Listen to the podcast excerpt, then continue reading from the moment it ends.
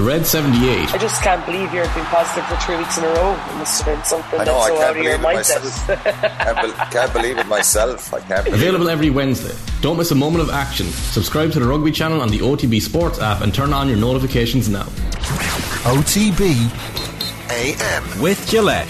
Get into your flow with the new Gillette Labs Razor with exfoliating bar. Right, to the latest from the Regency murder trial. I'm delighted to say Frank Greaney is with us again. Frank, good morning to you. How are you? I'm good, Jared. Good morning. Um, we kind of thought that maybe the courts might close down for Christmas, but there's no sign of it just yet. No, at, this rate, it's looking like I'm going to be having my Christmas dinner with Jonathan Dowdall and co. Um, they're due to wrap tomorrow, and they won't sit beyond that. The judges have already said okay. that. But Jonathan Dowdall's cross-examination is ongoing. Um, he's been cross-examined now for five days. He took the stand to give his direct evidence yesterday, last Monday week, and he looks nowhere done yet. They got as far as the audio recording, this bugged conversation between Jonathan Dowdall and Gerry Hutch as they drove to and from Northern Ireland about one month after the Regency shooting. They spent a couple of hours going through that yesterday, but there still seems to be a long way to go. So if Brendan Grehan, who is representing Gerry Hutch, doesn't finish, finish his cross examination by close of business tomorrow, then it is likely to um, go back until the new year. Uh, uh, correct me if I'm wrong, but I don't remember anybody this high profile being on the stand for so long in connection with any of the trials down through the years. We, we generally don't get uh, testimony from the horse's mouth of somebody who has been an associate or involved or in any way um, in the past convicted of any of these crimes. We, nobody tends to testify, right?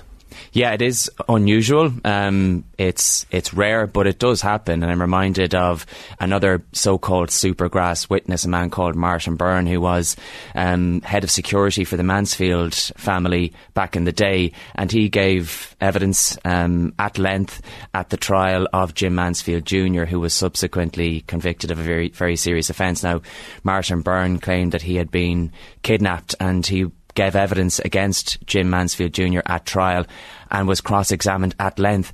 But I think from memory, he spent maybe five days right. giving evidence. We've already passed that point now with Jonathan Dowdall, and as I say, it's likely to go on for another couple of days, so it is quite long. The other thing here is that we also were hearing recordings of Gerry Hutch's voice uh, speaking with Jonathan Dowdall and then asking for, well, what's your interpretation of this thing that you said? Because mm-hmm. he seemed to have said some pretty bad things here yeah, uh, Mr. Dowdall, is the t- general tone of the conversation at the moment. Yeah, and again, we just started really going through the audio recordings with Jonathan Dowdall yesterday. These were played at length um, earlier in the trial. Ten hours of this recorded conversation, and every second was played for the three judges presiding over this case. Certain aspects of it were put to Jonathan Dowdall in his direct evidence last week. For example, he was asked to put context onto certain parts of the conversation. You know, one that springs to mind is they were talking about three three yokes and throwing these three yokes up north. And Jonathan Dowdall was asked, what does that refer to? What are yokes? And he said AK 47s. He said they were the guns that were used in the Regency Hotel. And the prosecution claims that they were going to bring those guns up north um, as a kind of a sweetener in the hope that Jonathan Dowdall's Republican contacts would get involved in an attempt to bring some sort of a ceasefire in relation to the feud with the Hutches. So he was asked about that. And a lot of things that have been put to him by the defence under, under cross examination relate to things that he said. You know, he's heard talk talking about making bombs. Um, he's heard talking about a proposed plan to kidnap the sister of the murder victim, David Byrne, at a dancing competition in Ennis. Um, he's heard suggesting to Gerry Hutch that he do up a list of people to be executed. And all of these things were put to Jonathan Dowdall under cross examination by his barrister Brendan Grehan. And at one point, Jonathan Dowdall said, Look, I didn't mean any of those things that I, w- I was saying. None of those things happened. I don't know how to make bombs. That woman wasn't kidnapped. There was never a list presented to me of people to be executed. He said it was just bravado. He was trying to impress Gerry Hutch. You know, he was talking nonsense. Crap talk is, is how he put it. And he did seem to get a little bit frustrated at one point and he um, lost his patience with the line of questioning. And, you know, he said, Mr. Grehan, you're trying to paint me in a certain light. You're putting these things to me that have nothing to do with the Regency attack simply because you want to paint a certain picture. He also accused him of pursuing lines of questioning that were irrelevant. And Ms. Justice Tara Burns interjected at this point and she said that it was up to the court to decide what was relevant and what wasn't relevant. And if she felt that Mr. Grehan was straying down a road that wasn't relevant to his case, then they would intervene. But this was, and he seemed to accept that and they moved on. Yeah, because uh, at one point he, he told Brendan Grehan to move on. You did, yeah, and there have been some very testy exchanges. Can you just do that? Is that is that how it works in court? Or no, and well, well, and and in fairness to Mr. Grehan, he um, perhaps Jonathan Dowdall doesn't know how it works, and which would be unusual because he has been before the courts um, on occasions in the past. But at one point, Brendan Grehan had to point out to him that he was the one that asked the questions and not the other way around. Yeah, so um, like it's it's unbelievably tense. I, I suspect. What's the atmosphere actually like? I think tense is a good way of, of pushing it. And you know, giving evidence, not that I've done it myself, but giving evidence at a criminal trial must be stressful, you know, in general terms. Giving evidence under the set of circumstances that Jonathan Dowdall finds himself must be incredibly stressful. And he has, on a number of occasions, particularly yesterday, I think on four occasions, he requested breaks. And he has been offered that opportunity from time to time to take a break. Um, you know, he has now been giving evidence. This is the second week of giving evidence. Today will be day seven. And most of that been, has been spent under cross examination. Um, Gerry Hutch, I noticed before Jonathan Dowdall came into court to give his evidence on that first day, seemed very relaxed. You know, he was shooting the breeze with his co-accused. There were two other men on charge or on trial, albeit for, for lesser charges. But I think the real drama that's playing out in court is between Mr. Grehan and Jonathan Dowdall as the cross examination continues. There have been very testy exchanges. Brendan Grehan, when he began his cross examination on Tuesday afternoon, um, from memory, didn't even greet Jonathan Dowdall. He just started out with the statement that um, it was his position that he was a liar, that he had told lies to the court. He said there were two big lies at the heart of his testimony, that of this alleged meeting that uh, Jonathan Dowdall said that he had with Gerry Hutch in a park in Whitehall just a few days after the Regency Hotel shooting. The prosecution is relying on that because Jonathan Dowdall gave evidence last week to say that Gerry Hutch confessed his direct involvement in the murder of David Byrne. He claims that Gerry Hutch told him that he was one of two men who shot him. And he also claims that he met Gerry Hutch the night before that he and his father picked up a key card from the Regency Hotel, that Gerry Hutch was the one that collected it on Richmond Road, and that this hotel room we now know was used by one of the gunmen at the Regency at, at the Regency Hotel. Gerry Hutch has denied all of those allegations. They're very, very serious allegations to make against him.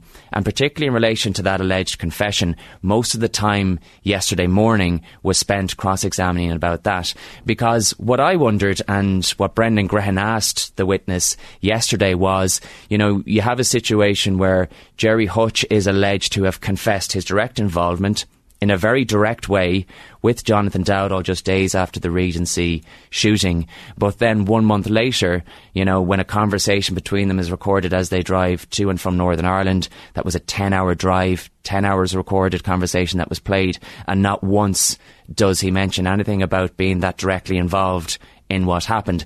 And that was pushed to Jonathan Dowdall yesterday. You know, Brendan Grehan wondered the same thing that I wondered. You know, 10 hours of, of a conversation and he doesn't say anything yet. He's spilling his guts to you just a few weeks later in a, earlier in a park in Whitehall in Dublin. And Jonathan Dowdall said, you know, he said, look, he, I didn't ask him. I wasn't going to ask him those questions. He didn't bring it up. He did accept that he never used those words when talking about what happened at the Regency Hotel again after that alleged meeting in the park. And Brendan Grehan went further. He also questioned why Gerry Hutch would have requested a meeting in a park in the first place, because he would have, and in fairness, Jonathan Dowdall accepted that Gerry Hutch would call to his house on the Navan Road unannounced. Indeed, he did so two days after this alleged meeting in the park. So Jonathan Dowdall is adamant that this meeting took place. Clearly, Gerry Hutch is denying uh, the murder charge. He denies that meeting. He denies making that confession. So there was an awful lot of toing and froing about that yesterday. That's kind of in the weeds of where the judges are going to have to decide whether or not they think the testimony of uh, this man is credible enough to secure the conviction. It, essentially, the whole thing comes down to these few days certainly a huge plank of the prosecution's case is going to be the testimony of Jonathan Dowdall, that confession that I mentioned, this alleged meeting the night before in Richmond Road where he and his father handed over a key card to the hotel room at the Regency, a hotel room that we now know was used by one of the gunmen. So what Brendan Grehan has been doing over the past few days, and again it will be up to the judges to decide on the facts of the case, to decide on the credibility or reliability or otherwise of Jonathan Dowdall's evidence. But he has been going through his his statements, his interviews with Gardaí after he was arrested in relation to the murder himself back in May of 2016, and he is pointing out lies that he told. Now, Jonathan Dowdall has reluctantly at times accepted that he told lies to Gardaí when he was being interviewed in May 2016.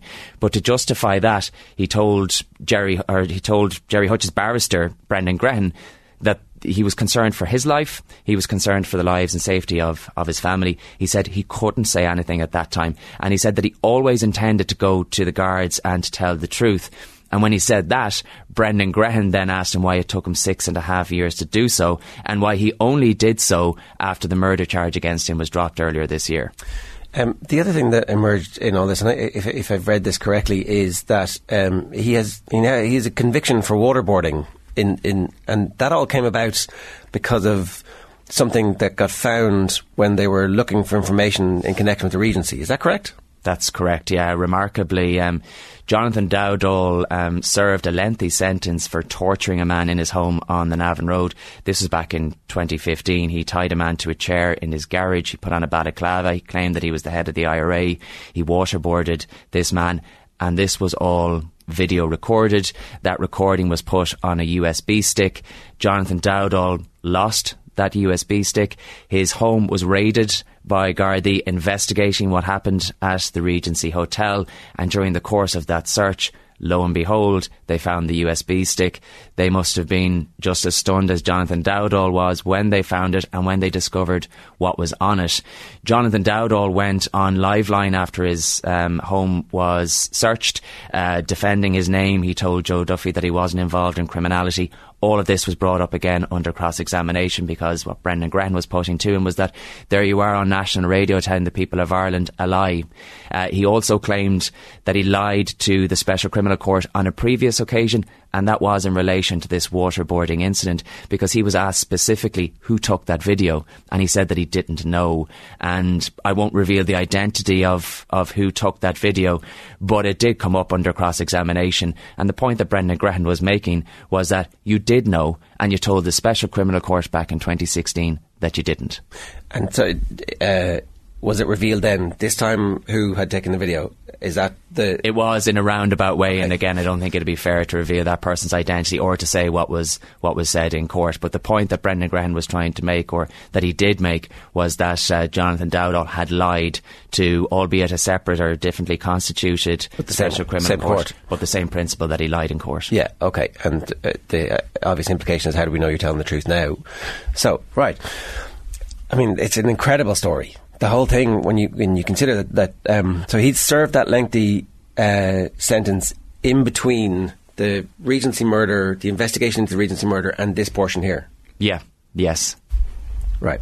This this story gets uh, more and more bizarre. The the um, appearance on Liveline, by the way, it's it's available to listen to. It's when you're listening to it, it's like this is incredible stuff, really. It, it is, and look, it'll be up for the judges to decide what version of Jonathan Dowdall they've been hearing from for the past few days, because we've heard from different versions um, of Jonathan Dowdall, the the man speaking with that bravado and talking nonsense, as he says himself, on that recorded conversation between Gerry Hutch as they travelled up to uh, Northern Ireland. The Jonathan Dowdall speaking to the nation on Joe Duffy that he wasn't involved in criminality. The Jonathan Dowdall who spoke to the Gardaí after his own arrest in May of 2016 and recordings of that interview with Gardaí. This was after he was charged with murder. Again, that murder charge has since been dropped, but he was being arrested and questioned on suspicion of murder and certain portions of that video were played to the court as well. And he did again reluctantly accept that at times he was telling lies. Um, there was a moment on Friday afternoon, or just before the court broke up on Friday afternoon, where he spoke about, and, and, and you felt that he is he is he is tired. Obviously, this is a grueling process for him, but he spoke about, I suppose, the stress on his life, and it reached a point where he said that he didn't care if he was killed. He said that um, nobody would touch his family. He spoke um, last week about the intimidation or the threat level that has increased since he decided to give evidence against Gerry Hutch. He has made claims of, you know, men with motorbike helmets coming over his wall, letters being put into his post office after he got bail on the murder charge. He has spoken about threats to his family. He says that when he calls his wife from prison, he has met with a barrage of, you know, fresh threats that his family are getting. His 62 year old mother, he claimed, received a death threat over the phone. She's had to leave the country. His 10 year old child, his 14 year old child, he claims they've been getting death threats on Twitter. So he claims that the intimidation against him increased when it was when it emerged that he was going to give evidence, and he said that that's one of the reasons that he didn't tell the truth back in back in May 2016. That he had a real concern for his life and that of his family. Yeah, and so uh, that that is all. That's all real, and it's also. I mean, I guess the other the central plank of the prosecution's um, part here is, is, not just that. That it's like uh, Gerry Hutch did bring him to the north to bring the three yokes up. Like he obviously felt like this was important. He obviously felt like, and it's subsequently been proven they were used in this attack. So, you know, uh, with every bit of um, with every bit of the defence trying to uh, lessen the character or the strength of character of the witness, uh, the prosecution like, well, you know. Well, again, I suppose that's a case for the judges to decide whether or not the prosecution has proved that point beyond a reasonable doubt. So they will say that Jonathan Dowdall, at the behest, again, this is an allegation of Gerry Hutch, that he made contact with his Republican links uh, up north with a view to mediating a, peace, um, a ceasefire. Jonathan Dowdall, and again, this is an allegation, would say that at a previous meeting, Gerry Hutch had offered up the guns as a kind of a sweetener to to get a deal done. And and also, and this is probably crucial as well, that you know the defence has gone to great lengths to go through how Jonathan Dowdall's murder charge was dropped. You know, they were asking him about that under cross examination because their claim that they're making is that this was a quid pro quo, this was a bargain plea, that the murder charge was dropped in exchange for him giving this testimony, and that the the judges should be mindful of that when they eventually go out to consider the evidence. Now, the prosecution completely deny that, strongly disagree that that was the case. They say that those two things were not linked in any way, they were completely separate. That Jonathan Dowdall has not yet been approved for the witness protection programme, that he is being assessed for it. So, again, it's a case being put forward by the prosecution. The thing is, Gerry Hutch didn't have to put forward any sort of defence. He didn't have to cross examine Jonathan Dowdall. He has chosen to do so. But ultimately, it's up to the prosecution to prove its case beyond a reasonable doubt, not for Gerry Hutch to defend it. Those yokes or AK 47s you mentioned, Frank, like. Um, that were supposed to be gifted to the dissident Republicans. Like, is it fair to say Gerry Hutch was quite concerned that they, in any future attacks, if they were used by dissident Republicans, that they might be at some point linked back to, back to him? It was something that was suggested through the audio recording that was played of that bugged conversation as they travelled to Northern Ireland on the 7th of March 2016, which was about one month after the shooting. And they were discussing what to do um, with the guns.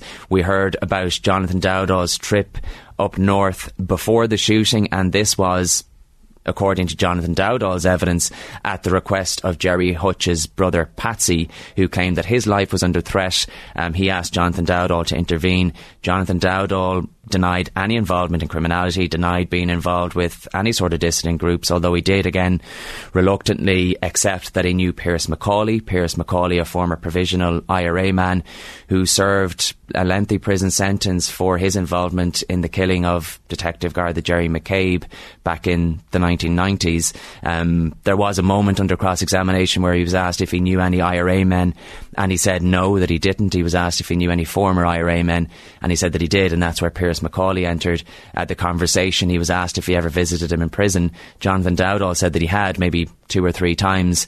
And there was a very dramatic moment where Brendan Grehan pulled the visitor records from Castlerea Prison, which showed, and he went through them in forensic detail, which showed that he had actually visited Pearse McCauley in Castlerea Prison 14 times on various dates in 2015 and again in early 2016. But again, Jonathan Dowdall is at pains. He said that he wasn't a close friend of his, that yes, he knew Pearse McCauley, but he's at pains to point out not involved in any criminality, not involved with any criminal organisations, not involved with the Republican movement or with any dissident uh, groups. As you say on the tapes, when Jonathan Dowdall talks about making bombs and his ability to, to make bombs, very much backtracks in, in court. And I think he, does, does, he talk about the fact that he, he his skills were uh, from watching movies and television, yeah, Yeah, that, that, that was his reasoning when he was pushed on it. Now, Jonathan Dowdall's background is in electrics. He was an electrician by trade, and he had, before all of this, he had a very successful electrical company. And there is an allegation that he had agreed to make electrical circuits for bombs uh, for the dissidents. Now, Jonathan Dowdall under cross examination, because this was something that was discussed on this journey up to Northern Ireland, and Jonathan Dowdall, under cross examination, did accept that he told the dissidents that he would try, that he wasn't sure if he could do it, but that he would try. But he claimed in his evidence that he had no intention of doing so. And he was asked about a meeting in County Donegal. This was at the home of the man who was caught with the guns um, in the boot of his car, the AK 47s, as he was travelling northward. He was caught near Slane in County Meath. And Jonathan Dowdall was being asked, he was spotted going into this man's house and he was asked what was in his bag. He was car- carrying a bag, and Jonathan Dowdall said his tools, and he was asked what those tools were for, and he said they were to fix this man's TV socket. Now, Brendan Grehan didn't quite believe that answer. He did accept it. They did move on, but the suspicion is that he was showing them this electrical circuit, this device that the prosecution or the defence claims that he had made. There was a conversation about a demonstration in those audio tapes. But again, Jonathan Dowdall repeatedly denied that was the case. He said he didn't know how to make bombs. There was a, a, um, a, a detailed conversation in the car about detonators and things like that, and blowing up cars, blowing up restaurants. There was a chat about blowing up a caravan with a man in it down in County Wexford. Again, Jonathan Dowdall said this was all bravado. This is all, in his words, telling Gerry Hutch what he wanted to hear. He said he didn't know how to make bombs aside from what he had seen on television and the movies, and that's where he was drawing this knowledge from. He spoke about border control at um, one point this TV show, and I'm sure you're all familiar with, you know, customs at airports in Australia and all around the world. And he said this was kind of the inspiration for the conversation about bomb making. Okay. It uh, doesn't feel like it's going to finish up anytime soon. No, it doesn't. Yeah. No, no, no. It's it, uh, whether Jonathan Dowdall's evidence finishes up before um, the Christmas break remains to be seen. But what is absolutely certain at this point is that the trial as a whole will not finish before the end of the year. The courts will break for a number of weeks over Christmas, and when they come back, Jonathan Dowdall will either continue his cross-examination. Remember, the prosecution would be given an opportunity to question him, a right of reply if they feel there's anything that he has said under cross-examination that needs to be further clarified. We don't know if any more prosecution witnesses are going to be called. We don't know if the defence is going to call any witnesses. We don't know if Gerry Hutch is going to take the stand. He isn't under any, any obligation to do so. We also have closing speeches to come yet before the judges undoubtedly reserve their judgment and take some time to deliberate. So there's a long way to go yet. I think All that's right. fair to say. Frank, great stuff. Brilliant reporting as ever. Thanks a million. OTB AM. With Gillette. Get into your flow with the new Gillette Labs Razor with exfoliating bar.